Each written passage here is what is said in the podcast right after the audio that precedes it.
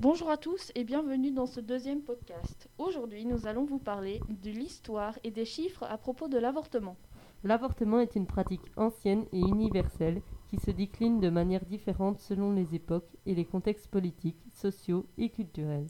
À travers le monde, les législations sont variables, allant de l'autorisation à la demande de la femme jusqu'à l'interdiction totale pouvant entraîner de lourdes sanctions. La libéralisation de l'avortement fait depuis toujours l'objet de polémiques intenses, et une fois acquise, elle est parfois remise en question. Selon certains, l'accès à l'avortement est un droit humain, un droit des femmes, un droit sexuel et reproductif, mais aussi un droit à la santé face aux conséquences des avortements illégaux. Pour d'autres, cet acte doit être condamné pour le non-droit à la vie de l'embryon. Selon l'anthropologie, l'histoire de l'avortement remonte même à l'Antiquité. Autrefois, décoction de plantes comme la sabine, manœuvre corporelle, coup dans le ventre, utilisation d'objets tranchants, tous les moyens étaient bons pour faire avorter une femme. Toujours fallait-il que celle-ci ait conscience d'être enceinte. En effet, un avortement, dès les premières semaines de grossesse, a longtemps été impossible, car la plupart des femmes ignoraient quand exactement elles étaient tombées enceintes. Le signe certain de la grossesse était le moment où la mère sentait le bébé bouger, soit vers le quatrième mois. Une notion importante à noter, car pendant de longues années, on a estimé que la vie de l'embryon ne commençait pas dès la conception, mais à partir de l'animation, c'est-à-dire 42 jours pour le père de la médecine, Hippocrate, dans l'Antiquité.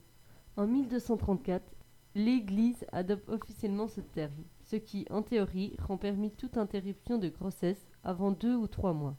En revanche, après ce stade, l'avortement est un acte grave, interdit aux médecins par le serment d'Hippocrate, et un péché capital pour l'Église. Par la suite, les évolutions scientifiques vont durcir l'opinion sur l'avortement. Au XVIIIe siècle, les scientifiques découvrent les ovules et les spermatozoïdes grâce au microscope. Les progrès de l'embryologie et de la clinique vont faire remonter les débuts de la vie à la conception, dès la fécondation. Ça change tout. Cette découverte aura aussi comme effet d'inscrire l'avortement au code pénal, le considérant comme un crime.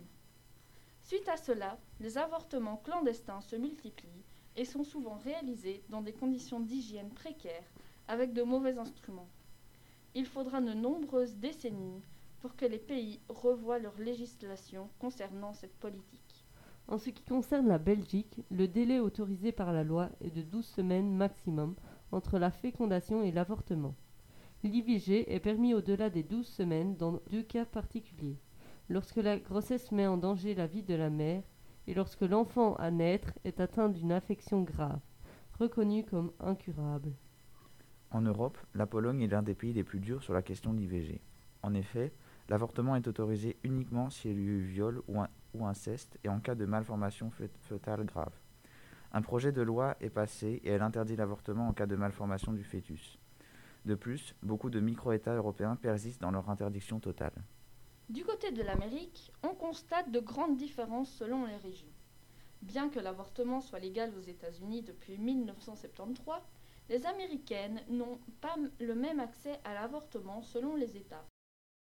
De plus, au Chili, le droit à l'avortement est partiel, seulement en cas de viol ou de mise en danger de la vie de la mère ou du fœtus, tandis que d'autres pays l'interdisent fermement, comme le Salvador, le Nicaragua, le Suriname, la République dominicaine et Haïti. En Asie, seules les îles Palaos et les Philippines l'interdisent, et en Afrique, les pays contre le droit à l'avortement sont majoritaires. Après ce petit voyage, intéressons-nous à ce que montrent les chiffres et les études. En 2018, Médecins du Monde précisait que 40% des femmes vivent dans des environnements qui restreignent l'accès à l'avortement et qu'il n'est plus à prouver que les femmes et les adolescentes ayant le contrôle de leur sexualité et de leur fécondité sont en meilleure santé. Elles ont plus de chances de poursuivre leurs études, d'entrer sur le marché du travail, de participer à la vie publique et d'investir dans la santé et l'éducation de leurs enfants. Et statistiquement, selon l'Organisation mondiale de la santé, les taux d'avortement des pays où la procédure est légale sont similaires à ceux des pays où elle est interdite. Enfin, le nombre d'avortements dans le monde diminue en raison de l'accès accru à la contraception. C'est pourquoi il est important de se protéger. Sur ces belles paroles, on se retrouve la semaine prochaine pour le podcast numéro 3. Ce podcast a été réalisé par les élèves de l'Institut de la Providence de Champion dans le cadre de la compétition interscolaire YouCare, qui est organisée par Médecins sans frontières. Les points de vue, les opinions et les informations exprimées dans ce projet sont uniquement ceux et celles des élèves, mais ne représentent pas forcément ceux ou celles de MSF.